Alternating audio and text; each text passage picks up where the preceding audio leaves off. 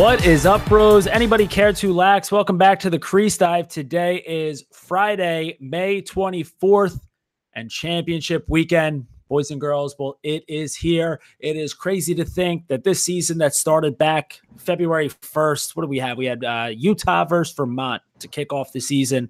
Here we are, a few months later, and it is down to four teams, three games one weekend left of the 2019 college lacrosse season. Jake, how you feeling as this as this year is closing down to an end? Uh, feeling pretty fucking dumb after my picks. Uh, can't you know you, you gotta um you gotta give me some zero credit. Uh, I, I went you know since Penn State was a given, I went 0 for three on my others. So well, you get you get points for just like signing your you get points for like just signing your name on the test. So that's true. That's true. So I got, you know, I got like 95, you know, what, what would it be like? I got like 5%. So I got like 5%, 95, 95 off. I got 5% on that, on that exam. So dude, I'm feeling good. I think that, um, you know, it's, it's, it's crazy kind of seeing Virginia back in the mix here. The cardiac Cavs came through. Um, you know, I hate Duke. I'm not going to root for him. Um, but I think it's going to be a great game. Uh, and then you got Penn State and you got Yale back. You know, like uh, what what more can you ask for? Yeah, I like I like the way that um, you know, because it, it, gets it gets annoying every once in a while when it's just the same exact teams in the final four every year. But like this is like a nice little like we we head into this weekend and like there's there's the possibility that that we get just a, a, rematch of last year's national championship game. Um, but then there's also the possibility like Penn State has never been in this position before. Um, and and then Virginia, a team who like that program has has gone through some pretty rough downs since they. Uh, when was the last time they won the national championship? I think it was 2011 that they did it. Um, and and since then, kind of been on, on a downswing. But now here they are back in the final four. So um, I I think it's I, I don't really know who else I would want to see in in this year's Final Four. Like I think it's it's a nice little mix of new and old. Yeah, I don't, you know, I don't particularly think anyone. Um, you know, I'd like to see. You know, yeah, I would have liked to see Rider and uh, and Notre Dame in the Final Four, but I mean, you know, I, I think that Duke earned that one, uh, unfortunately. The uh, the only thing that I'll say about that, and and this is more so, um, you know, just as as someone that that'll be at at these games all weekend, I don't know if I would be able to handle. Yeah, not a big deal. Just credentialed member of the media. Um, but I don't know if I would be able to handle uh, uh, the Penn State fan base and the Notre Dame fan base all colliding as one. Like there are just so many of both of them here in Philly to begin with. um, so if if we had both Penn State fans and Notre Dame fans here in Philly this weekend, it would just be, um, I would say like 75% of the people that are in Colts in the world would, would be in Philly. Cause I mean, both of those fan bases are Colts. Uh, I, I'm inclined to agree. That would be pretty rough. You know, they'd have to have, uh, you'd have to turn most of Philadelphia into a police state for sure. Um, yeah, I, I mean, everybody who you know lobbied for High Point to be in the tournament, I don't think that they could have. I don't think that High Point would have been competitive with with uh, in an opening round game against one of these top teams. I just don't. Um, I like. I really liked Cuse this year.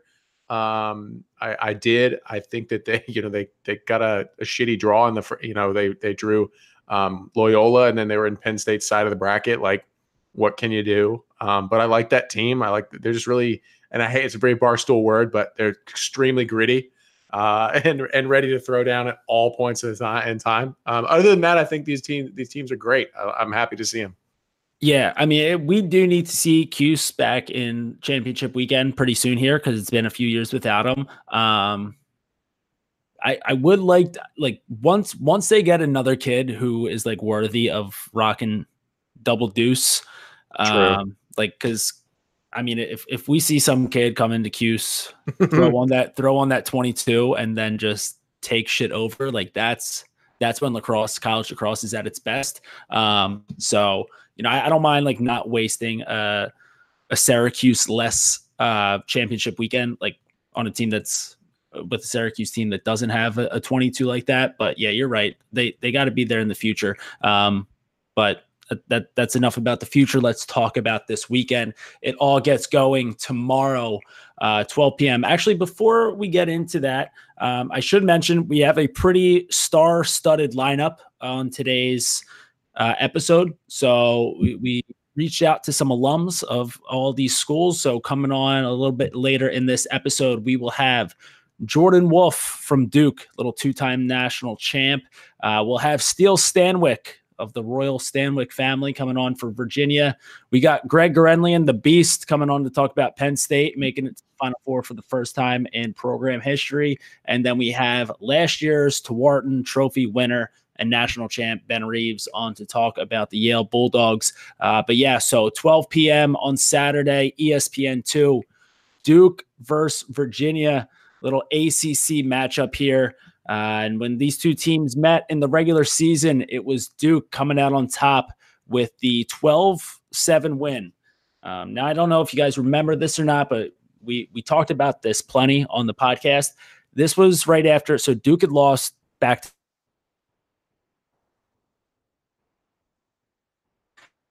And on this on this show, we were talking about that Danowski was probably one more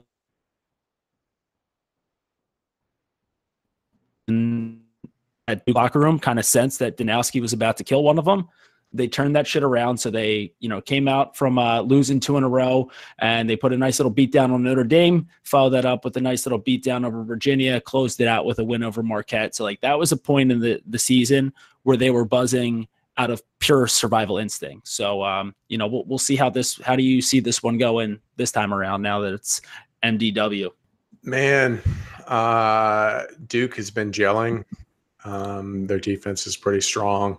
Uh, I, I, really like, you know, it, I really like Virginia though. Um, you know, I'm not, you know, I, this weekend I'm I'm not going to make a pick. I'm not going to make any pick just so I can't be wrong like you know spin zone like you no you gotta you gotta do the uh like the stephen a smith or like the uh like i you know like i think duke's gonna win but i wouldn't be surprised if virginia ends up okay. winning so that way okay. you, you, you play both sides the I'll audience put, put, the audience doesn't need to know that I'll put the Stephen A. Smith spin on it, though. Um, I think Duke's a good team. I think you know I'm a huge, I'm a huge, um, you know, my guy Joe um, eh, with the with the dagger in the Notre Dame game. He's got the clutch gene.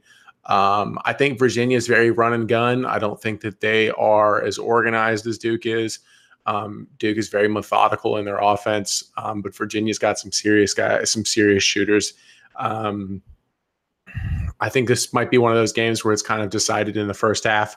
Uh, you know, if if Duke gets up by five or six or three or four in the first half, I think they just kind of keep that and ride it to the end.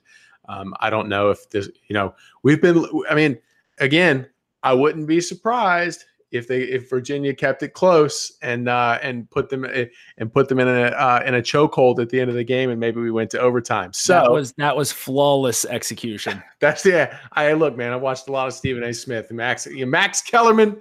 Uh, so you know I, am going to take Duke in this one, but I would not be surprised if Virginia played them extremely close. How's yeah. that? I mean, that was that was beautiful. They could that belongs in the textbook of takes. Um, now here's something to to think about. So you know, I, I don't want to get too into advanced analytics, right? We're not nerds here. We don't watch lacrosse with the calculator, but Virginia, they've got Matt Moore, Dox Aitken, and then a freshman who's been getting some time here and there, and Jeff Conner. So all three of those guys, local Philly boys right? So they'll be playing on Lincoln Financial Field and they will be buzzing to be playing on that field. Meanwhile, Duke, I don't think that they have anybody from the Philly area. So that's that could play a pretty pivotal role here especially as we get later into the game, right? So, you know, maybe they come out and and you know, Virginia might be they might have some jitters. They're like, "Oh my god, we're playing on the link. This is fucking sweet." Um, you know, but the, those jitters, maybe those shots aren't falling. Um, but then as we get closer to the end of the game, like that's when they're like, "Listen, I got I got a whole I got all my dudes that I grew up with up in the stands right there. Like I got to I got to show out for those guys and then that's that's when that's when the shooters shoot the ballers ball and the goalies turn and rake. So, um, you know, I, I think I think if this were any other team, yeah, I think the first half would be a pretty good deciding factor. Um, but I think that Virginia is going to end up being a, a big time second half play in this one. I'm inclined to agree as well. Um, I mean, I mean, Turner Uppgren played really well in uh, against Notre Dame. Um, he had some pretty, pretty. He was standing on his head there for a bit.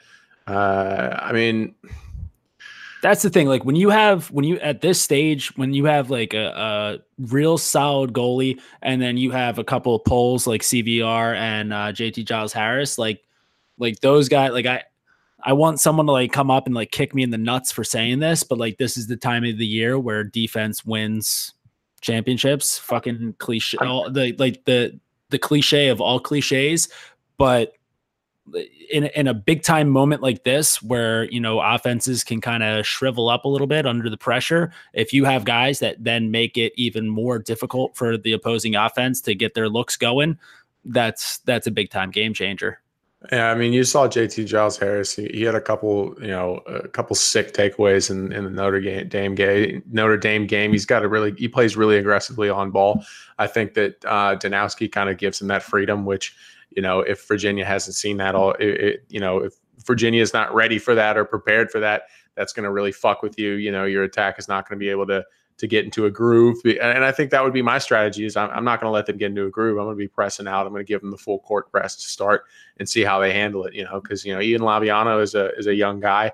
Um, uh, I mean, you've got your, you've got your, so like Virginia is, has got their like, uh, their the core of their um, you know their leadership and things like that is definitely in I would say in the midfield. So you know if your attack can't get anything going and everything goes to your midfield, and if you know your midfield stifled too, like you know there's you're going to try to you know kind of cut them off at the at the uh, I don't know how to describe it. Cut them off at the fucking throat, basically, and just let them bleed out. Um, that I mean, that would, that would be a pretty ruthless strategy. But Dano is is, is Dano. So yeah, well, speaking of the coaches, this is a this will be a pretty big time game for Lars Tiffany though, because uh, so you know we we turn the calendars back to 2016. Lars Tiffany Memorial Day weekend in Philadelphia with Brown, and they go down 15 14 in overtime in that game. So um, you know this is this is one for uh, Lars Tiffany to kind of uh what, is what is the phrase i'm looking like slay the demons or some shit like that um so you know an, anish you know if, if you're listening to this right now anish quint paul um you know just just make sure that that's that's a big time storyline heading into this game about uh you know lars tiffany getting over the hump in philly you can you can just replay that uh that semifinal game against Maryland in 2016 and and see if he uh you know comes out on top on this one. Nice little everyone loves a story like that. I mean, Dano, he's already been at the top. Let's let's let's get a little LT going. Yeah, you got to give the, the the I mean, the young guns get get the love too, right? You know, they get they got to, and uh, and we and we, you know that that Quint and Paul and Anish are all listening to this podcast. You know, where else would they get all of their scoops? Yeah.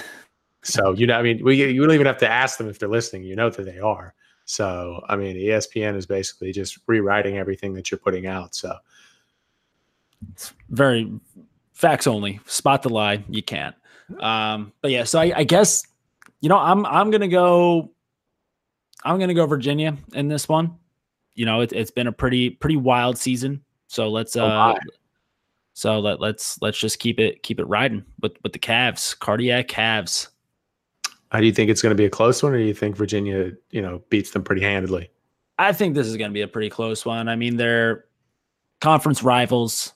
You, you know, these teams know each other. They they know each team's going to go on a little run here and there. I don't think anyone's going to like be blown away by the other team like some shit that they've never seen before. So this one this one will be pretty close. Um, and then I, I mean I, I, think I think the weather's supposed to be pretty nice on Saturday. Hopefully, it's nice and warm. Get those balls nice and ready to go, so we could have a pretty high scoring game. Yeah, you know we're big weather people on this podcast, so you know that's going to have to do with a lot. Do a lot. Um, we also want to hope that the officiating crew, uh, you know, went to the eye doctor this week and got their contacts you know, fitted correctly. And if they need glasses, you know, wearing those corrective lenses because there's no way that the lacrosse community can put up with another round of bullshit like last weekend. Uh, Yeah. with, with Pipegate, we just we can't do that again. We can't.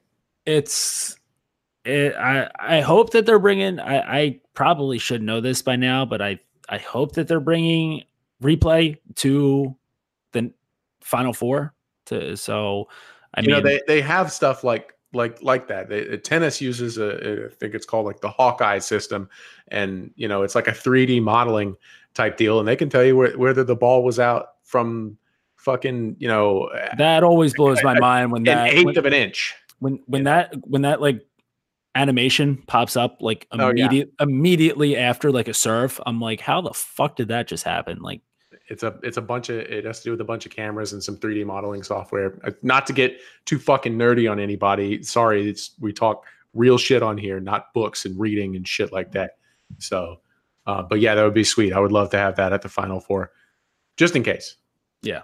Um, all right. Well, th- so I, I know that you picked both, but what? So you went Duke, but you could see Virginia. Yeah, I got Duke, but Virginia also. Okay, which is a very different take from Virginia, but Duke also. Extremely. Yeah. Um, all right, and I'm I'm riding with the Cavs. Uh, with that, let's uh, let's switch up gears a little bit. Yeah, journalist lingo right there. Um, and we will kick it over to our interviews with a couple alums from these four schools. So uh, let's start it off right now with Duke's Jordan Wolf.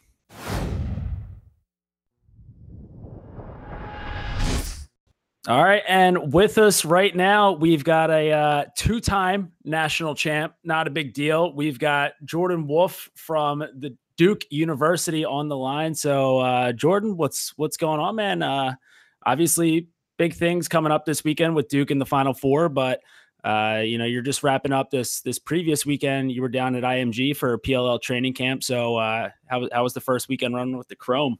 Yeah, it was good. Firstly, thanks for having me. Um, it was a good week of training camp. Definitely hard uh, as a 27 year old running two a days, but um, you know it was really hot out. But it, it was great. It's good to see everyone to able to start building some chemistry with some new guys on your team, and also seeing guys they've played with over the last you know four or five years. So it was a good long week. I think we got better and um, a little tired right now, but you know, like you said, big Final Four weekend. Uh, so looking forward to it.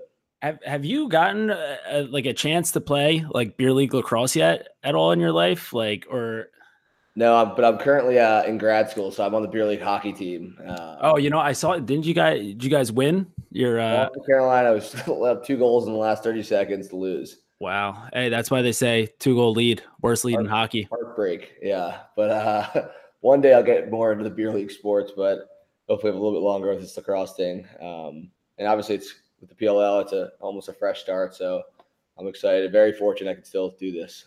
Yeah, and then uh, I mean, you get to play with a couple other Duke legends there with the Chrome. So probably your, your first time playing with Guterding, right? Yeah, he was supposed to be my freshman when I was a senior, um, but he PG'd a year, so I never got to play with him. So it was cool playing with him just because, I mean, obviously he's so talented, and but you know, obviously we were coached the same way, so same call, same types of th- plays we can run out, and, and seemed like we could get chemistry going pretty quickly. And then obviously when Matt and Ned get here after this weekend, um, it'll be pretty cool. Awesome. Um, well, yeah. So obviously, a uh, lot, lot of Duke guys on on the Chrome. So uh, that heading into this weekend, how's everyone feeling? Um, you know, Duke back in the Final Four. You guys had like a, a few years off, um, but but other than those like three years, I guess right after you left, you, you guys have pretty much been making a living at championship weekend. Um, so you know, how, how's everyone feeling heading into this weekend, watching the boys? I think everyone's feeling pretty confident. I mean, it's definitely a different type of Duke team that we've seen in the past. I think even during my years, um, we had a very good defense, but we outscored everyone, and that was kind of our mantra um, going in is trying to get to 20 plus goals every game. Um, and this year, they're kind of built on these two defensive studs and got a lot of guys plugged around them defensively, and then offensively, it seems like you know it's hard to focus on one or two people because you know, they're pretty deep on the midfield and uh, a lot of people can make plays. So I think we're feeling pretty good. Um, with the Duke coaching staff, I'm always confident. They're just unbelievable, and that's really the secret sauce for these Final Four runs is just how good they are at making this team and, and getting them ready to play their best in May. Um, so I think as from speaking on on behalf of the alumni, I feel like we're feeling pretty good. Yeah, I mean, the, do you guys had kind of like a like I, I feel like you guys are always good for uh, like a loss or two here and there in February. So you guys had that this year against High Point, but like High Point was buzzing down like anyone that they came across in February. Um, it looked like Duke was getting like going way earlier than you guys like usually do. Like it, like usually there are people like in March be like, oh, like this is the year the Duke's falling off, and then all of a sudden yeah. Memorial Day weekend rolls around. There you guys are. Um, so you guys like a little bit of a slip up there in like the middle of the season, like losing to Syracuse. Pretty sure that was the game that was like played at a high school. Um, and then turning right around and losing in North Carolina. But then after that, I mean, this is just again like what what everyone just expects out of Duke. It's like you you you can like not pay attention to them all year long and turn on ESPN on Memorial Day weekend and you're going to see them playing. Yeah, I think especially with losses too. Um, like I said, the coaches are so good at looking at what they have, what's available to them from a player standpoint, and and maximizing that to get the best out of everyone for their team. And every team's a little different, but I think especially after losses, how much they you know analyze what went wrong, what went right, and making decisions to you know, for the best of their team. You know, I think that you know they were going to play the way you know we play when I was you know going through the, ranks at Duke. Um, might not be as successful, but they found a way with the players they have, with their recruiting and their philosophies to to get it Dano. And like I said, it's coach done the secret sauce and um, just putting the players in the right position to be successful come May. Yeah. Uh, you, you kind of just mentioned like so a little bit of a different Duke team than people I guess are are used to seeing. Like, you know, I, I feel like you're watching Duke and like there there's always that like one dude offensively who's just going to take out. So whether you know that was Danowski or Crotty, um, like you while you were there, Miles Jones, uh, you know Guterding. So I Duke doesn't necessarily like have like that guy right now. Like they have a bunch of guys who can fill the back of the net, bunch of guys who can do a lot of like different things really well. Um, you know, guys who can come up big like Joe Robertson in in overtime, but like there's not that like one guy who people are like, yeah, like that's that's the weapon right there. Um, but if you had to put any any wagers down on who will be that guy for Duke this weekend, who do you think that would be? Yeah, I think it's definitely going to be Brad Smith. Um, you know, he's a senior. I, have I'm in grad school right now down Duke um, for business school, so I'm around the team uh, probably more than I should be. Um, so I just, just get to talk to him. He's really mature. He, he, he wants this very badly. He's got a really unique skill set. Um, you know, he came into the season as a first coming off a first team All American year and was a little banged up early on, which was you know tough for his season. But I think he's coming around, getting healthier, and I think the guys really respond well to him. So if, if I'm you know, the last minute of the game, tie game, I'm definitely getting him the ball and letting him make something happen. Yeah. Um, when when you graduate in grad school? So uh, I just finished my first year. Uh, it was it was you know pretty tough going back to school. Um, luckily, I'm in beautiful Durham, um, which makes everything better. So I'll be interning in Philly this summer. So I'll be there all for um, for June and July, and then finishing my last year next year at Fuqua. Okay. All right. So uh, well, I mean, obviously you'd be coming up to Philly to to watch Duke play on Saturday at least, uh, but then Sunday you got another game as Sunday well. Super Bowl. Sunday is the Super Bowl because in the D3 National Championship, we've got the Amherst Mammoth going up against the Cabrini Cavs and leading the Mammoth. We've got Evan Wolf. Dude, your best wolf. Your brother has put up out outrageous numbers this year 73 goals, 42 assists. I, I hope that's accurate. That's what at least lax.com yeah. says right now. Um, 115 points on the year He's for, for Evan Wolf, leading the Mammoth to play against Cabrini uh, at, at the link on, on Sunday. So, um, you know, for, for anyone who doesn't know, so, uh, you know, Jordan and I, we grew up around each other, Philly suburbs. Um, you know, our high schools played in in the same in the same league. Uh, so you know, and, and a lot of guys from that league they end up going to Cabrini. So, like, do you have any personal ties with Cabrini? I don't know if Lower Merion kids go there though at all. I don't know if Lower Merion kids put the cross anymore, to be honest. But uh, there's definitely a lot of Central League guys. Hopefully, they get super nervous because they're playing at the link. That's my hope. Um, but yeah, it, it is crazy when I saw this Cabrini. I said, this is like the it's just like a full circle type thing because you know obviously where we came from, a lot of Central League players, a lot of really good players. uh, go to Cabrini and uh, you'll have great careers. I remember like Joey Sankey's older brother went there for a while. Um, so it should be interesting, but I mean, I'm bleeding Amherst purple these days. So I, I hope they win so bad.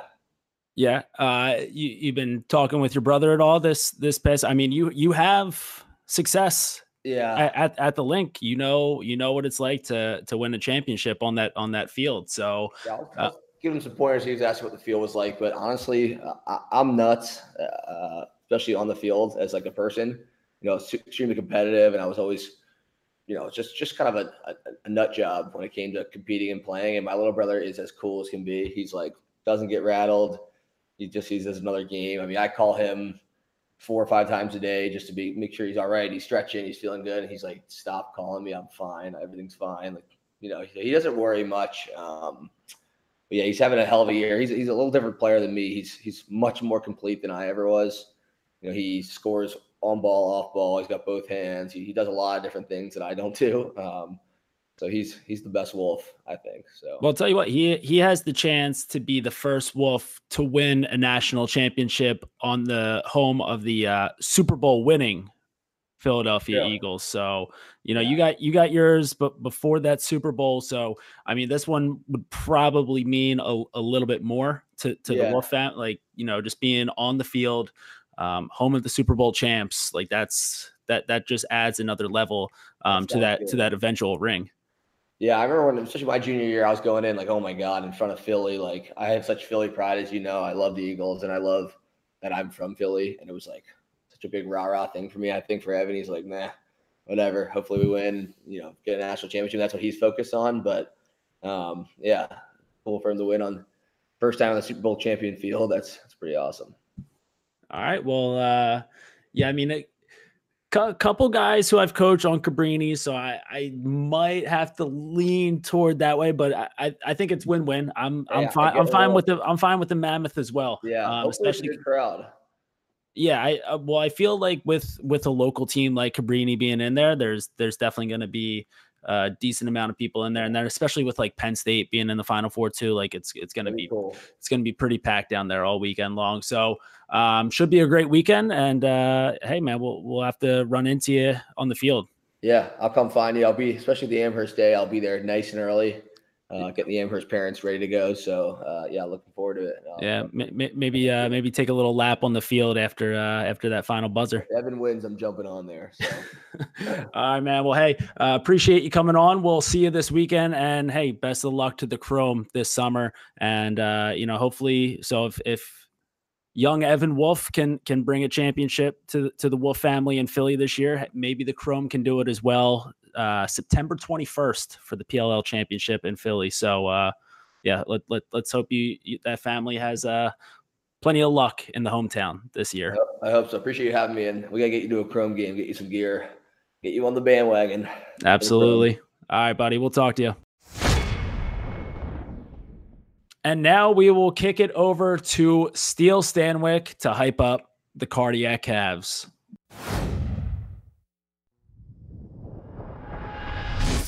All right. And with us right now, we have a former Tewaaraton Trophy winner. Not a big deal. Also, a former national champ. We've got Steele Stanwick from the University of Virginia. So, Steele, thanks for coming on. And uh, what have thanks you been up to? Having me on. Looking forward to it. Yeah. What? Uh. So, so what are you? What are you up to these days right now? Uh, you know, I uh, I have been uh, I still play professionally. I I, I coach. I, I, coach on the women's side. I coach at Johns Hopkins. Um, so between our, our season just wrapped up and then just kind of gearing up for uh for the MLL season, uh, I'm playing with the Chesapeake Bayhawks. So uh, busy, but uh, but busy's good. Yeah. Um. So on the Bayhawks, you got uh. So obviously Virginia playing against Duke here in the Final Four. Uh, you, you got a guy CJ Costabile on your team, right, with the Bayhawks. So uh, any any wagers going on there for this yeah. game on Saturday?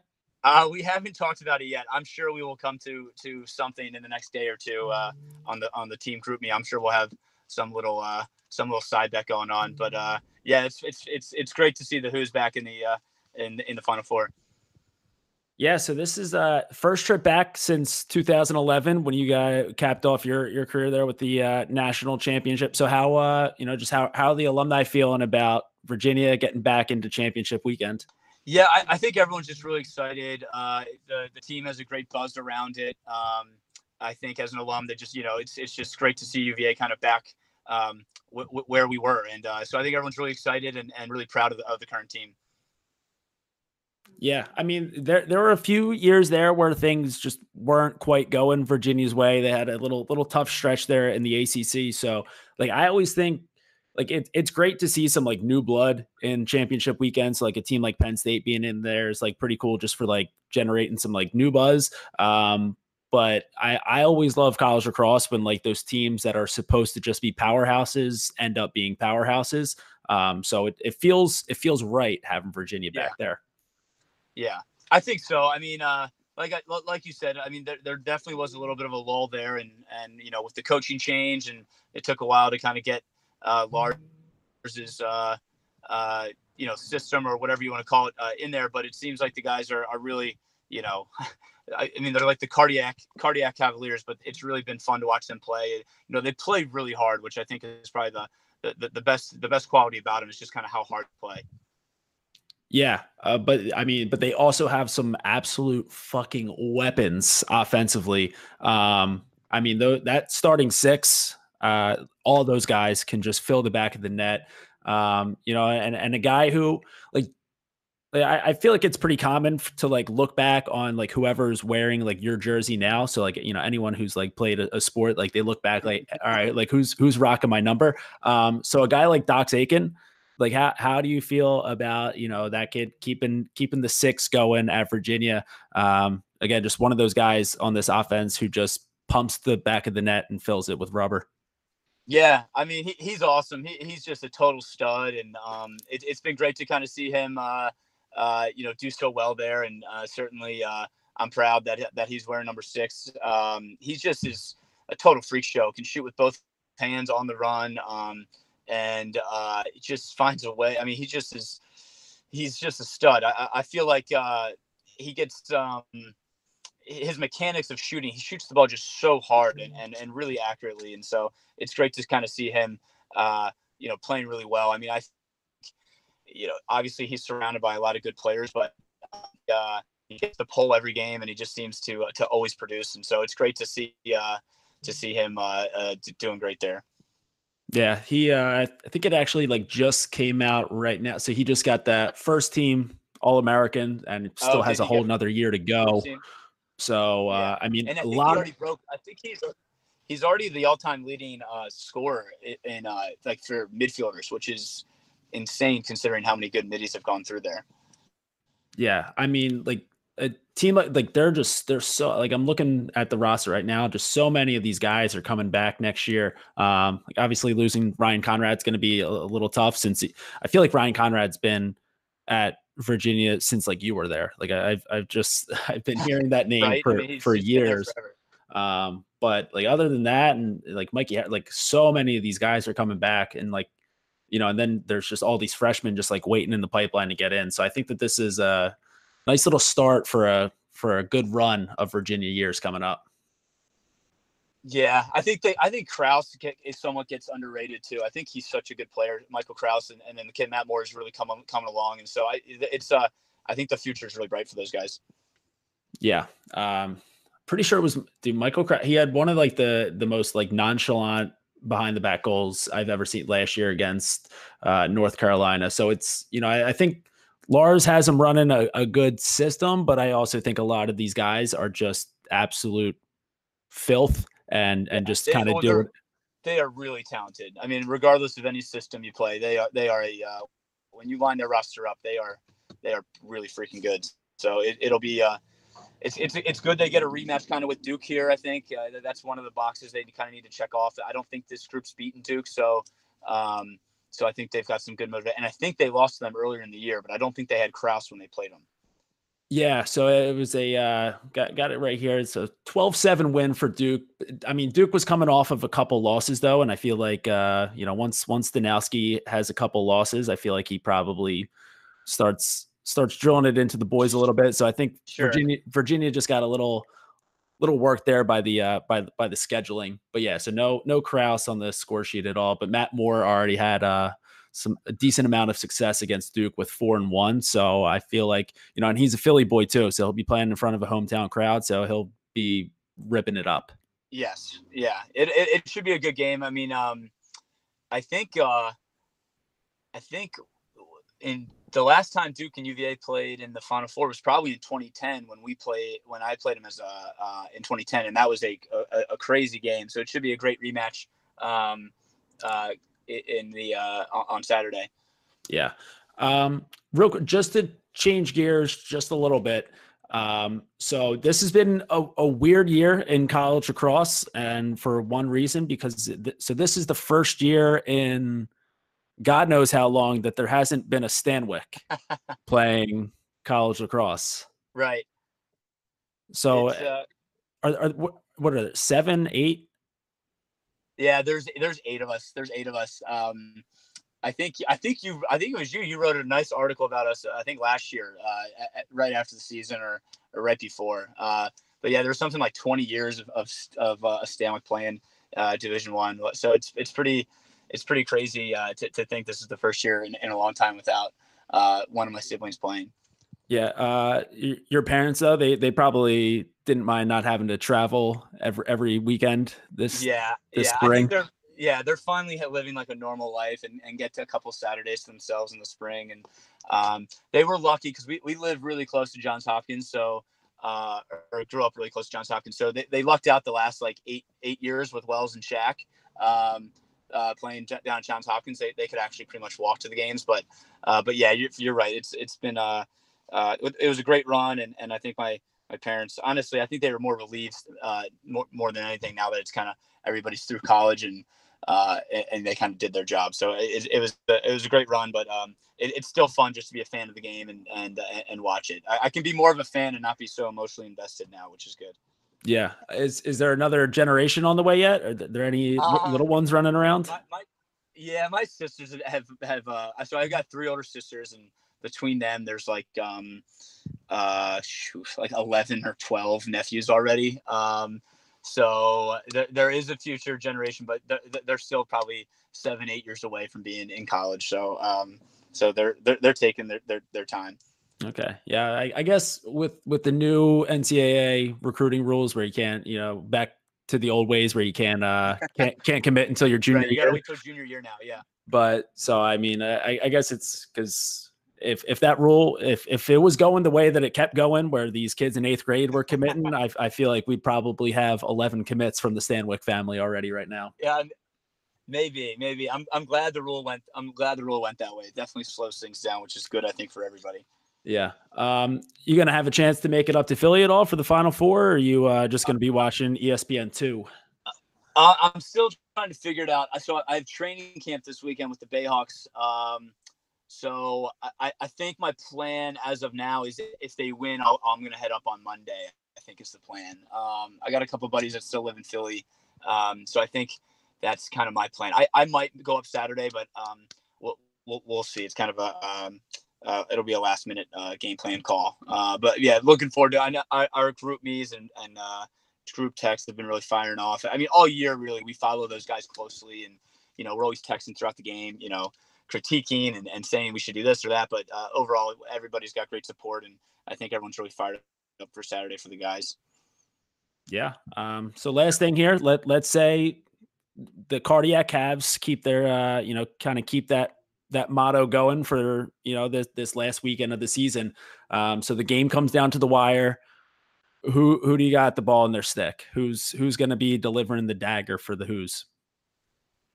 Uh I think I, I think the ball goes to Kraus. I think they'll put it in Kraus's stick, honestly. Um, and uh, and do something with uh, kind of clear out for Kraus and, and see what he can do. And then if not, if nothing's there, maybe just play some offense. I mean, you, you already hit the nail on the head. I think they're they're really they're really um, they're really dangerous. Uh, I mean, Conrad is having a great year, and and you know they could pick on a couple shorts, but I think at the end of the day they'll they'll probably let num- number two go to work. Yeah, I mean, all six of those guys are drawing slides, getting them going. So it's, uh, I mean, they're an yeah. exciting team to watch. So I wouldn't mind watching them play two more games. Yes, yes, it'd be, uh, it'd be. I, am very excited to see what, what happens Saturday, and then if they get to, I think the key for them is just to take it you can't even think about Monday. You just got to play that game on Saturday, and then just just figure out what happens next. I think, but um, and I, am sure the coaches are doing a great job of explaining that. But uh, yeah, it's just an exciting time to be a, a, a, Cavalier fan. I mean, coming off the the basketball and now lacrosse for the Final Four. I mean, the the Hoos are on fire. Hoos are buzzing. All right. Well, hey, appreciate you coming on here, and uh, hopefully catch you in Philly this weekend. And if not, best of luck with the uh, with the Hawks this summer. Sounds good. Thanks, Joy. Appreciate it. Coming up next, we've got Greg the Beast Gurenlian talking about one of the nastiest offenses college lacrosse has ever seen with the Penn State Nittany Lions. All right, and with us right now, we have from the Penn State University, Greg Gurenlian, the Beast. Uh, Greg, How's it feeling coming into this weekend? Nittany Lions in the Final Four for the first time in program history. So uh, you you got to be buzzing right now. Yeah, I mean, I'm really excited. I'm excited for all those kids. I'm excited for you know all the alumni. Um, you know, we got the first tournament victory in uh, NCAA history for you know for our school, and then we did it again, and now it's like okay, we belong here. So let's just enjoy this. Uh, you know, from what I heard, the Linc is going to be absolutely packed with Penn State fans. So this will be a pretty cool experience. Yeah, I mean, there are already a ridiculous amount of Penn State fans in the Philly area to begin with. Then you combine that with the fact that Penn State's always going to travel well. Um, then you also have Chris Hogan shelling out and his wife Ashley shelling out 100 tickets to uh, to some students there. So that I have a feeling that the Linc is going to be 75, 80% people wearing white for Penn State this weekend. Yeah, I mean that's not a bad not a bad guess. Um, I will say this: if you're NCAA and you're running this event, you're probably pretty pumped that Penn State's there. Uh, I think it creates a, a new buzz, and obviously with the largest alumni base of the country, any sporting event that has Penn State at it uh, is going to get a higher than average uh, attendance. So pretty cool. Yeah. So I, I mean, it's definitely putting a ton of money in NCAA's pocket. So um, you know, which good thing, bad thing. They love yeah. that. So uh, but so Penn State, they'll be taking on the only team to hand them a loss so far this season. Um, but th- I mean, that was back in in February, so like that might as well have been years ago at this point. Um, so a few months have passed since that 14 13 loss. Did you get a chance to watch that one? Because uh, so your guy TD Ierlan put on a nice little clinic in that game. Yeah, um, you know, I was there for the game for most of it, and uh, you know what TD TD is a gamer. There's a lot of guys that shy away uh, in big games. TD seems to have his greatest moments when he's amped up for a big game. Um, especially as a face-off guy, for some people, that moment gets to them. They can fall start. Uh, they lose a couple, and maybe their coach yanks them. Um, but TD always shows up in big games, and he'll show up again this time. Uh, I think Gerard learned a lot from the last um, from the last battle. I think uh, he's made some important technical changes, and I think the Penn State staff learned a lot about the you know the the way they're going to go at this. But you know, I think TD is the is the best college faceoff guy, head and shoulders. Um, he keeps proving it until proven otherwise. I give Gallagher a lot of credit last week at UPenn. Obviously, you went toe to toe with him again. Um, but you know, I think TD has a lot of confidence, and Yale has a lot of confidence. So we'll see. Have uh have you had a chance to reach out to Arceri at all? Uh, uh just game, or is, or is he just going to be game planning in in his own head, and you just figure, hey, we'll we'll let the kid ride this one out? Yeah, you know, I mean, I would I I try my best to not bother guys in the college season. Um, they got their own coaching staff, they have their own teammates, they have classes, and they have their own lives. So as a guy who's coached a lot of these guys, I, I try not to bother them in season unless they reach out to me. Um, but you know, I, I, like talking to Coach Hogan, who handles the faceoff unit um, on a regular basis, and you know game planning with him and kind of you know helping him with film and stuff. He does a phenomenal job with that with that group, and uh, I think you know what he's done with Jake Glatz, how he's helped Arceri continue to improve, um, you know, throughout the years. So yeah, I, I, try not to unless Gerard reached out to me for for X's and O's. I try to let him do his thing, and I just congratulate him after a job well done. Okay. Um, now you're you're a face-off specialist, but let's real quick just talk about the offense real quick because we can't talk about Penn State without talking about the offense. I want to know how many face-offs do you think you would have won in your college career if you got to play with this Penn State offense who just racks up goals on goals on goals. Like you would be out at the face-off X like 50 times a day. Yeah. Um, I mean, when I was in college, if I was going against the guys I was going against in college, I, I would have probably ended up taking a million face-offs for sure. Uh, it would have been pretty awesome if I were as good as I was when I got into college and I was going against guys like Gerard and, uh, and TD, I, I would never have seen the field. the style face-offs have gotten so good, but this offense is so fun to watch. And I think, you know, I give, you know, when people talk about Grant Ament and whether he should be a Tewaaraton winner, I basically say, okay, the difference between Penn State last year, who didn't make the tournament, and the, and this team that's number one in the country is Grant Ament's healthy. So don't tell me this kid doesn't deserve at least a serious look at the tour because he the whole thing revolves around his ability. Now, when he was hurt, other guys filled in, and I think they got a lot of valuable experience. That's that's what we're seeing. We're seeing guys that are all confident, and it's like a well-oiled machine, man. Uh, it doesn't matter where they put who, and they just fire the ball around. And Tambroni, obviously, it's it's like watching his Cornell team with Seibald and Glenn. Um, I mean, the, the, ball's just flying around the entire time. They have all the pieces that they need, and they're none of them. And none of them are seniors, man. Like that is that is insane.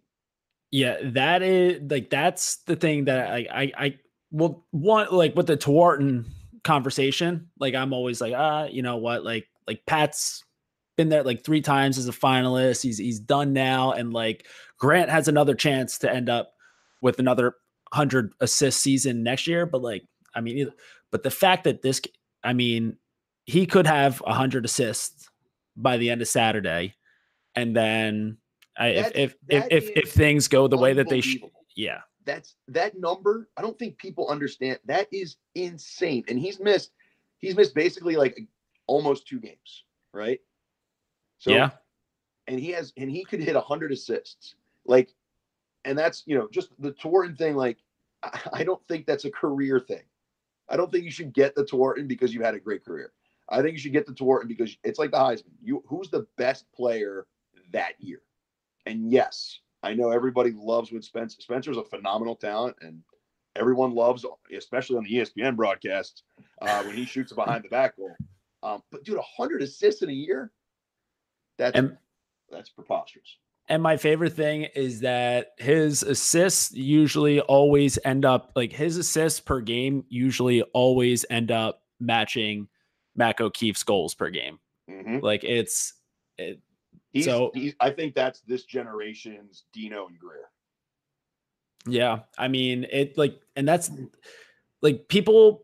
I don't know. I, I guess even like like heading into this year, like I feel like people just figured Mac O'Keefe he's a he's a finisher uh, Eh, so like you know because he, he's got you know like five goals a game zero assists. So people see that and they're like oh yeah he's just finishing the ball. But he, he's not like a like Gaudet from Yale yeah. an incredible finisher but like he's usually finishing from within like a couple yards. Like O'Keefe if you lose track of him anywhere within like 15 like turn and rake go take another face off dude I've never seen anything like it. Like I've never seen anything like he catches the ball and the sideline starts cheering. Yeah. Like, you know what I mean? It's like it's like back bat flipping walk off homers guaranteed every time. And I've never seen anything like that. Like and and I was actually watching it with Joey Sankey uh, this past weekend. And um, you know, he was he made a good point. He's like, you know, everyone always says you have to shoot overhand because you can change planes. He's like, but no one ever talks about shooting underhand like this. And Mac O'Keefe changes his planes just like an overhand shooter, except it's coming from underneath and yeah, he can put it anywhere he wants. Yeah, well, like that that's what we saw last week against Loyola is, you know, he catches it anywhere within 15 and it's either going low to high or he like his low to low too, like cuz he'll get you low to high and like you're seeing it load up and goalies are thinking, "Oh, this kid's about to stick a top corner on me." They go to jump up, all of a sudden it's down at their feet and they're like, "Well, I I just got got by one of the biggest assassins in college lacrosse right Yeah. now." I mean, you see the best goalies on earth are flat out guessing all the time. Yeah. Crazy. And and then and then Ament too. I mean, people they they think that they figure out how to play against them. Um, you know, they say, hey, let, let's make this kid score against us instead of just picking us apart for nine assists a game.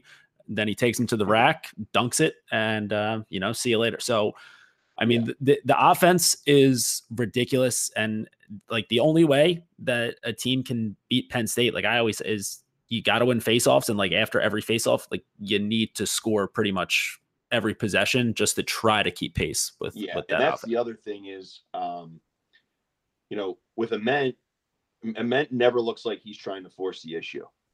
Like he has these assists because he made he's like the perfect attackman for Tambroni, right? He's within the system. He catches the ball. He makes his move right away, and then he takes what the defense gives him. He doesn't try to force it. He doesn't try to pump points and like go through a double team. He just, if it's not an assist, he'll just pass the next pass, and that's what I love about him. That, um, but when you look at the defense, I don't think they get enough credit because yeah, you know they they'll give up goals once in a while in a shootout, but you try playing defense. It's like trying like Oregon's defense. Remember, like when Chip Kelly was there, their their offense is scoring. We don't we don't say we don't say that name Chip Kelly on this podcast, but Okay. Ship Chelly. Okay. Um, but like Oregon scores touchdowns in three in three plays, and they're right back on defense. And that's almost like what the Penn State defense has to deal with. If you're getting you're getting that many faceoffs, that many uh, shots on goal for your offense, you're going to face the defense a lot. Um, and I think they do a phenomenal job with the amount of time that they have to play defense. Yeah, I mean, I I agree, and it's it's going to be tough this week, uh, like because that that Yale offense, they also get it clicking as well. Um, so I mean, as an offensive minded guy myself, I'm always a fan of more goals. I thought that like the the Penn Yale game was one of the best games that I've watched in quite some time, just because like not only was it a ton of goals, but it was just like back and forth the whole time. So um, you know, I think that this game on Saturday has a chance to be good old fashioned classic. Um, do you think that? So you think that the the loss against Yale, like, is that something that um, you know is is just like like are are they replaying like the end of that game in the locker room every day, or do you think that they're just focused on like? Do, do you think that that's in the back of their mind, or are they just like let's get the win no matter who we're playing right here? Um, I, Like- I mean, Like Uh, if, if you were if you were like the the motivational tactician guy, like would you be replaying that game all the time, being like, hey, like these guys stole one from you, or is it just hey, let's go out there and win, Uh, even based on, I mean, I used to sneak over and listen to uh, when we played uh, 2014, played Team USA. Um, I would used to sneak over to listen to Tambo's speeches to the offense, and there's definitely a um, there's definitely a component of rah rah, but Tambo is so analytical. Like, yeah, he might want to get his his boys fired up, but I think they are spending 99% of their time focusing on the task at hand. Um, and that's how I've always like I love the rah rah stuff too, but like that's that's for energy. And if these guys don't need energy right now, I think what they need is you know they're looking at the X's and O's. So I think they spent plenty of time on film going, this is what they did to us last time, and then I think now they're spending even more time going, okay, but this isn't the same team. This is the team we're playing, and they looked at the UPenn game. So you know, just like Yale, they can't sit back and go, okay, well, this is when we played Penn State last time, and then we'll just do the same thing. Obviously, they're going to look at Penn State as they progressed. Um, and, you know, it's like the historic, like Duke's playing this weekend again, right? How many people after four weeks into the season said, no way Duke's going to make it again this year? They do it every year. And every year, Danowski improves his team throughout the season and they end up going. So, um, you know, same exact thing you, you got to look at who you're playing now, not at who you played a couple months ago. Yeah. Um, yeah, I'm right there. Actually, I just saw uh, Lax Vegas lines on Twitter. They just put out the uh, the lines here.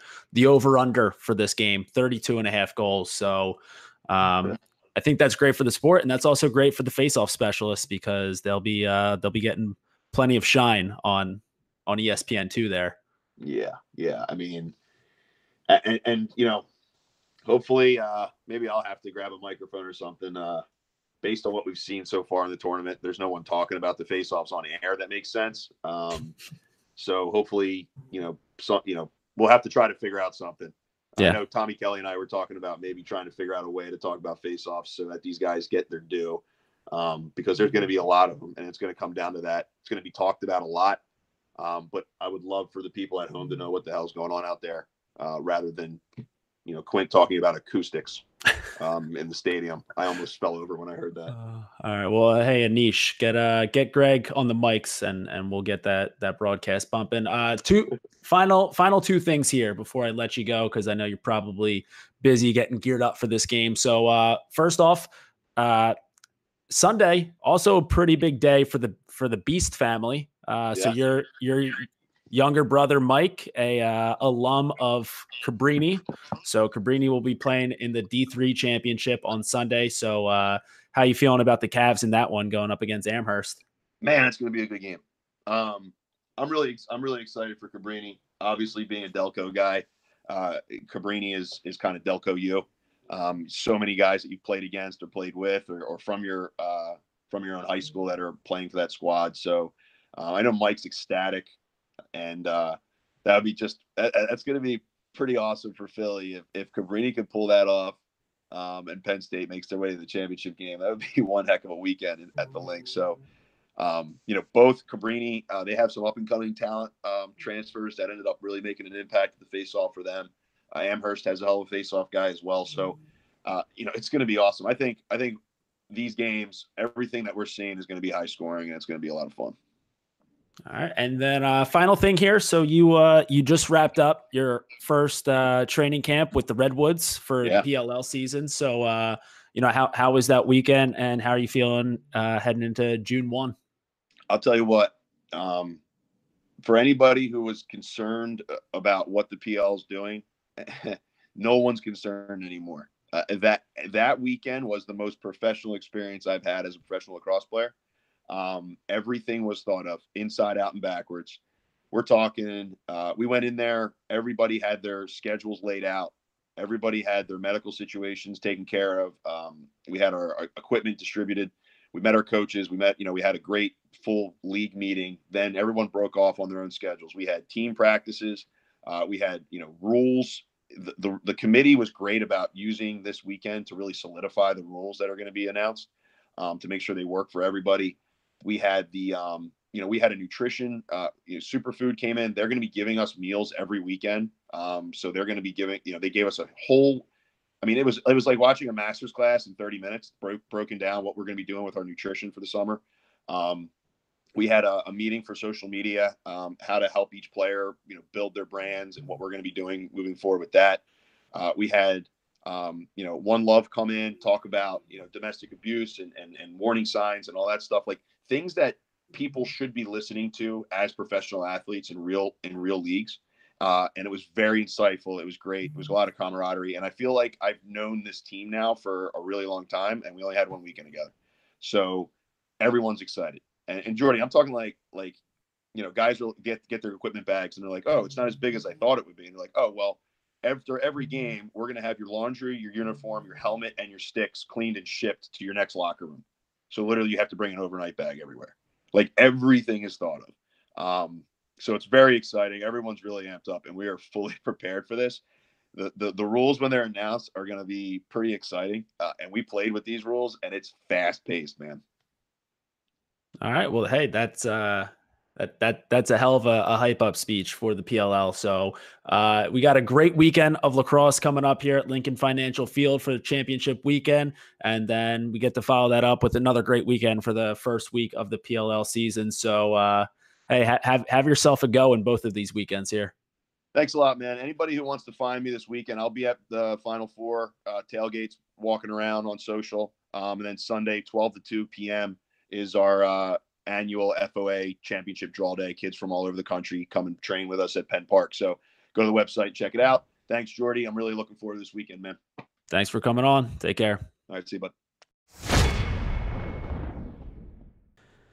All right, and then unfortunately, due to some scheduling conflicts, we weren't able to uh, get Ben Reeves on in time to make this episode. But I'm sure he would have said something about Handsome Dan and the fact that the boys have already been in this position before, so they're ready for it. So, um, you know, that's all the Yale preview that you need. So let's just get on back to the rest of the episode.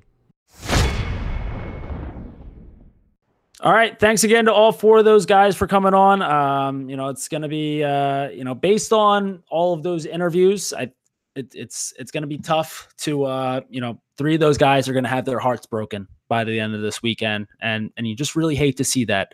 Um, but listen, we're not millennial cucks around here. We don't give out participation trophies. So if your team loses, fuck off, get over it. Um, so there's still another game though for us to break down give you everything that you need to know about it. And this game is going on 2:30 ish p.m. on ESPN2, depending on uh, you know if Duke and Virginia want to get their game over in time. But we've got the Penn State Nittany Lions taking on the only team that has been able to beat them so far this year. We've got Penn State versus Yale in semifinal game number two of the day. So uh, yeah, but I mean, by now everyone probably remembers the game. It was back February 23rd. So at this point, that's ages ago. Like February might as well have been a completely different year. Uh, but it was February 23rd in New Haven, Connecticut. And Yale, they were able to hold on to that 14 13 win over Penn State. Uh, but since then, Penn State has just gunned down everybody that they've come across. Um, I mean, it's been super solid year for Yale as well. So I mean, the only um, you know only other losses on their schedule, you know, losing to Penn a couple times and then to uh, Villanova. So and that was to start off the year, trying to do the same thing. We said this earlier in the year. You know, we said Yale is going to lose to Villanova to open up the season in overtime on purpose because it's exactly what they did last year and that season ended with the national championship. So, will the overtime loss to Villanova to start off the season, will history repeat itself? Well, to uh, to grow to, to quote a great Twitter proverb, it hard to say. Um, you know, I I'm personally I'm more excited for this game.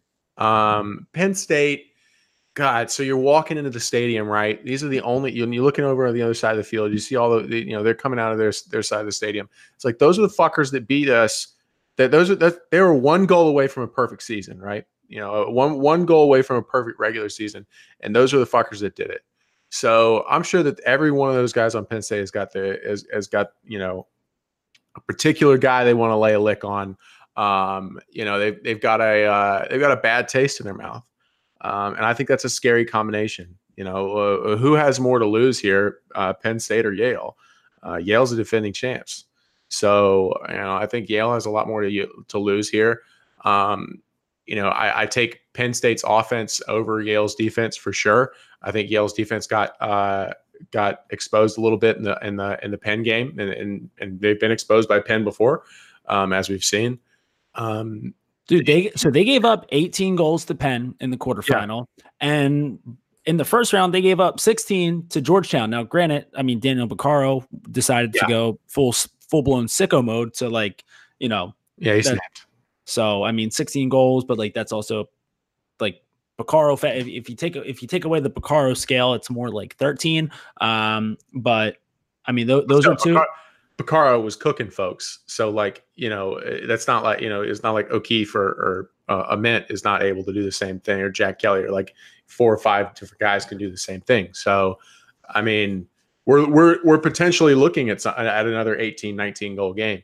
Um, you know, my, my, uh, my intangibles here, uh, if we're, you know, doing that fucking NFL game day, like, you know, what, what we're looking at, my intangibles here are going to be the face offs because last time that we saw TD absolutely just spanked Gerard Arceri all over the field. So what what did we say? 25 for 31. That's an ass kicking. Yeah. And and uh Arceri, I think he won like four and then the other kid won two. So yeah. it was so that I mean that's going to be that's going to be huge. Penn State's defense gonna, is going to have to show up because it's not like Yale's offense is is there to play around. You know they they absolutely can ball. They got a couple greasy Canadians um, who can move the ball. You know, they put on a clinic for Penn in, a, in, in terms of ball movement. Um, I, I, don't know, man. What do you? I oh, let me do my Stephen Stephen A. Smith tank, uh, take here. Um, I'm going to take Penn State. However, I would not be surprised if Yale played them extremely close into the fourth quarter. Look at that. You're you're going to go 100 percent this this week That's in your right. picks. I can't you, lose, man. um, yeah, I mean, I I love what you like the the fact that Yale won the regular season matchup, um, you know, especially like I, I keep saying this, like I'm I'm convinced that if that game in the regular season was like 30 seconds longer, Penn State would have tied it up and then it would have gone to overtime. Um, so like I, I feel like Penn State has to like they've had to been pretty butthurt about that this entire year so far. Um, so that's going to be definitely some extra fuel. Um, now we we've we've said this before like if you want to beat Penn State you need to do two things. You need to win the faceoffs which they've they've got with TD Ierlan um, and then your offense just needs to be able to keep pace with Penn State's like um, you know like the there's that there's that saying you know there's guys players across the nation where you know there's that saying you can't stop them you can only hope to contain them well, like Penn State has like six dudes that you that you can say that about.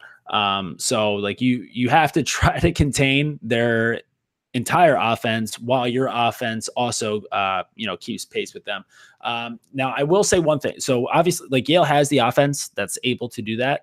Um, you know, it, it's it'll be a little bit tough for you know a kid like maybe Matt Brandau in a you know in a big time um, spot here as a freshman. But like I mean, these kids are 18, 19 years old as freshmen. Like they're they're not little kids. They're not going to be too terrified of the big stage. Um, and then the rest of these guys have all been there before. So in terms of what you need to do in order to beat Penn State, like I think that Yale has that. Um, you know, and then I also think like you look back to last year's semifinal game, Yale versus Albany it was kind of a similar situation where so Albany was the team that was made it to the Final Four for the first time in program history, um, an electrifying offense, but Connor Fields was playing on dual torn ACLs, so the. It, Kid's the, such a freak. I know. What if I could? And and then and then have have you seen him at PLL training camp this oh, week? Yeah, just with that with that behind the back fake uh, he's something special, dude. Like he's one of the he's one of the, like the the the he's like he's one of like the goofiest players to watch, and it's so it's it's fun, dude. He was playing you know, on two two torn ACLs last year, like at yeah. this point, and then he's already out there playing right now without a brace and just clowning on guys at PLL training camp. Um, Connor Fields, you are a fucking animal. Um, but yeah, but like what I'm saying though is so Yale has like the same matchup here this year where they're going up against a team that's never been in the final four before and they've got an electrifying offense. The only thing is that they are as healthy as like you could be at this point in the year. Like obviously everyone's playing probably a little banged up. Um, you know, granted Matt had a little bit of a scare or, earlier in the season, but I mean, you, you look at what they've done to Loyola and UMBC, um, they're operating at 100% right now. So that that'll be the difference between last year's semifinal game for uh, Yale and this year's is they're not playing against Connor Fields on two torn ACLs. So that that's why I think that that defense is going to be in for a long ass day. Yeah, that's going to be a big one. Um, you're right. You know, they, they they are kind of in the same the same situation, you know, stacked up against Albany. Albany was missing a couple key elements though. Um, Albany was missing. Um, I mean, Albany's transition transition game was crazy, but they, you know, they, they had some guys who were m- what I would describe as more kind of freestylers than actually team player than team players. Um, you know, so as far as like an organized offense, Penn State is, you know, they they they've kind of put on a clinic um, and they take advantage of every little weakness. Uh, I mean, they're going to be going hard at Chris Fake, um, like absolutely going hard at Chris Fake. I guess Chris Fake would probably be matched up against Mac O'Keefe. No, um, well, I mean, they had him on, so uh, or, or, or I mean, it, it, well, it, well because they had him, they had him on good, Granite in, yeah. in the regular season. And then that that final goal of the game where Penn State made it 14 13, uh, Granite sent Chris Fake to the emergency room Yeah. to get some ankle replacements. Yeah, uh, so th- so that becomes so that becomes a big thing. It's like, okay, so who are you going to put? Who who is Chris Fake? You know, who are you going to dedicate Chris Fake's energy to? Are you going to dedicate him to the guy that's putting up nine put just put up nine goals in an NCAA tournament game? Or are you going to put him up against the guy with the, who's dishing out, you know, eight goals in the NCAA tournament game? So like that's it's a lose lose.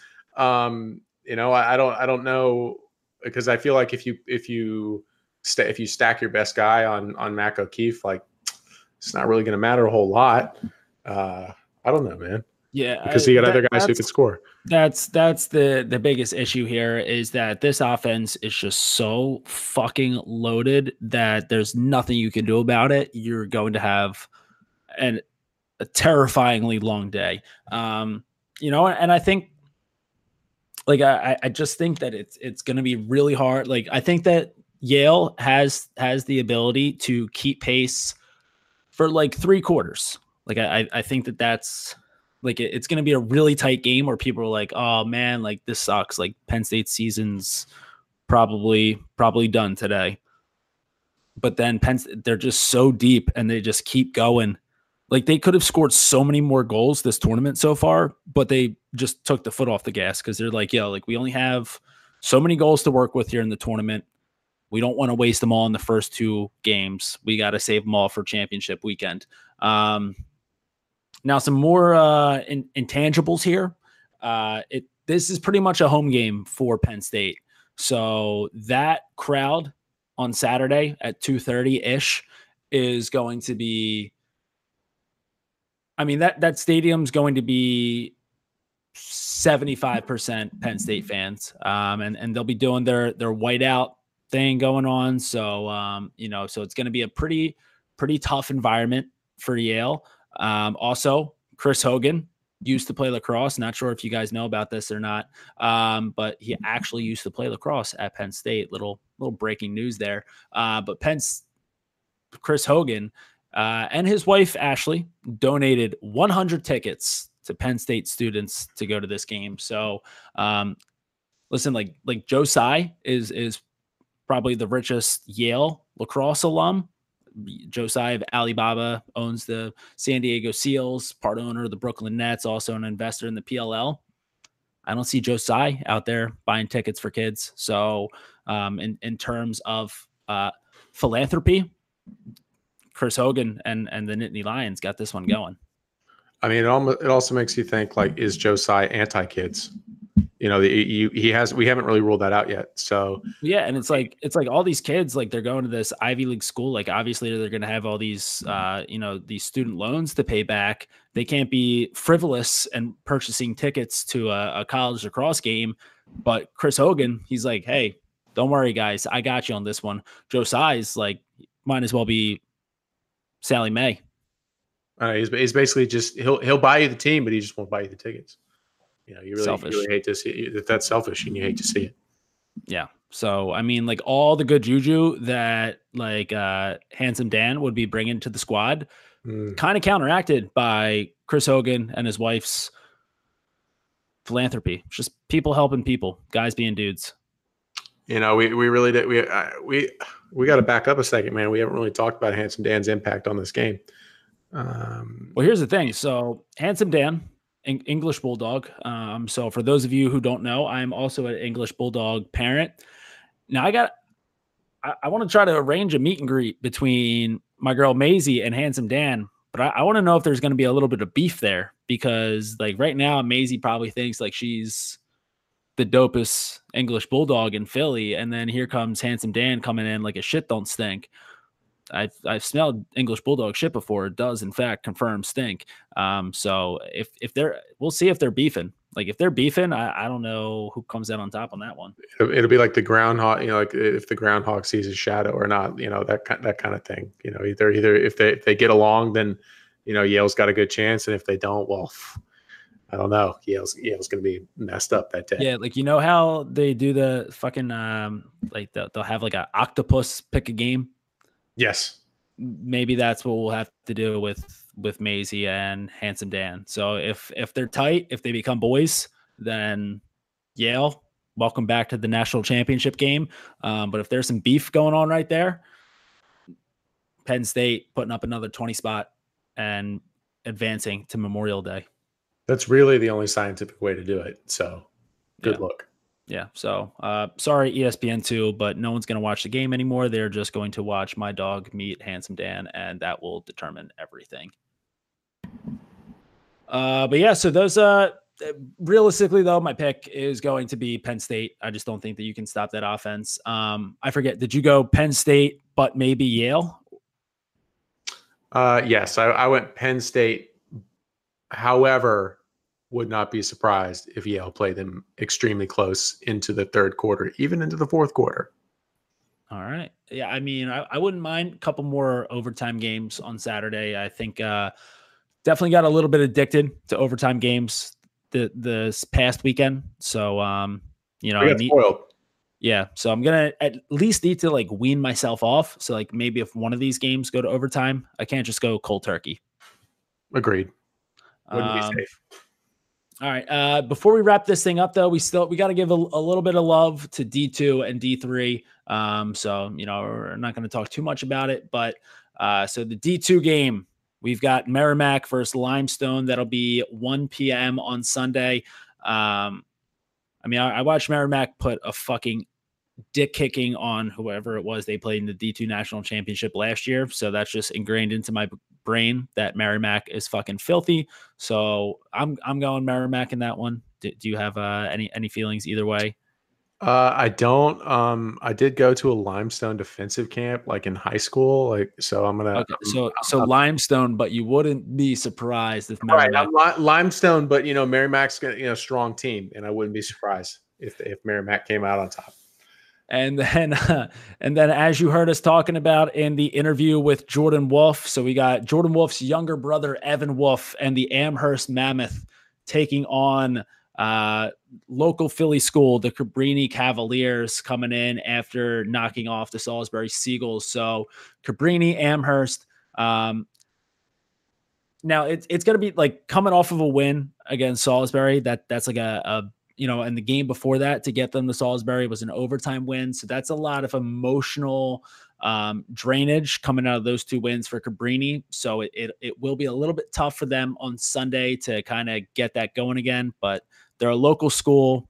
Um, got got some got some real gritty Philly Delco boys on that squad. So I got to go with Cabrini. Um, Jake, where where are you at on this? I, you know, you're. I've never ever been. I don't think I've ever been in support of the Delco greasers up there. Um, I had I had plenty of run-ins with them playing. You know, uh, in my my travel team days, they always ask me, "What? Hey, if you're from Georgia, why don't you have a fucking accent?" Uh, it's because we're not all in- inbred fucks. Um, we got in plenty of fights about that shit. So, um, yeah, I you know I'll take Cabrini. I think their story's cool um, you know, knocking off Salisbury. You know, it, it, D3, you know, at the beginning of the year, everybody's looking at, you know, the same four or five teams, right? And uh, I think that D3 is going through the same thing. And of course, correct me if I'm wrong, you're the D3 extraordinaire here. Um, but I think they're going through the same thing in terms of parity um, as the Division One programs are. You know, you're not seeing the same teams in the finals every year. Um, I mean, Salisbury's got you know stupid amount of rings, and they got knocked off. Um, I mean, I heard a lot of talk about Wesleyan, um, you know, being a being a big squad. Uh, and you know, here you are with uh, with Amherst and uh, and Cabrini. I'm going to take Cabrini. Um, obvi- you know, actually, I'm going to take Amherst. However, I like Cabrini's story, and I think that you know I would not be surprised if they pull this one out. All right. So Saturday and Sunday, Jake, you were going uh, four for four on those picks. It feels good. I just, I. I just, I just want to be the first to congratulate you on that one. Thank you. I really appreciate it. Uh, but yeah, so there is, uh, so the the first two legs a championship weekend. So uh, you know we'll be back with a preview, a uh, little little recap of the D1 semifinals as well as a preview for the D1 national championship game. But that's everything that you need to know for Saturday and Sunday. You should watch the games because they're going to be incredible games. But just know that you you don't have to watch the games because we just told you exactly how all of them will go. But you should still, if if if you're in the Philly area or if you're close enough to get here, get here. Um, it, will be a, a, great weekend here um, down at the Philly Sports Complex. just a an an A1 location to tailgate to get in one. Um, everyone's going to be buzzing. Uh, but if if you're not, listen, like tell your friends, hey, I'll, I'll get to the beach a little bit later in the day. I've got some prime time lacrosse to watch on ESPN too. So uh, make sure you're checking out those games. Uh, if you do come to Philly to Lincoln Financial Field this weekend, uh, I'll be out and about. So uh, you know, I'll be in, in the parking lot doing a little doing a little tailgating, getting getting in one before uh, duty calls. Again, as a credentialed member of the media, not a big deal or anything like that. It's just going to be me and Quint just rubbing elbows, smoozing. Um, but yeah, so well, you might you might actually you might actually rub his rub the like the top of his head with your elbow. No, I'm yeah. we're we're both we're both equally short folk. So uh look, you don't have to tell people that. You can just lie. Nobody's gonna know. I, I don't know. I feel like Oh yeah, like, oh, is that more morally reprehensible? No, I just feel like even my voice is like, uh, that guy's under six foot. uh, but yeah, hey, it's going to be a great weekend, and it will be a better weekend if you just crush a shit ton of bang energies to get yourselves ready for it. So let's have ourselves one. And as always, we are keeping it low to high to the day we die. We out.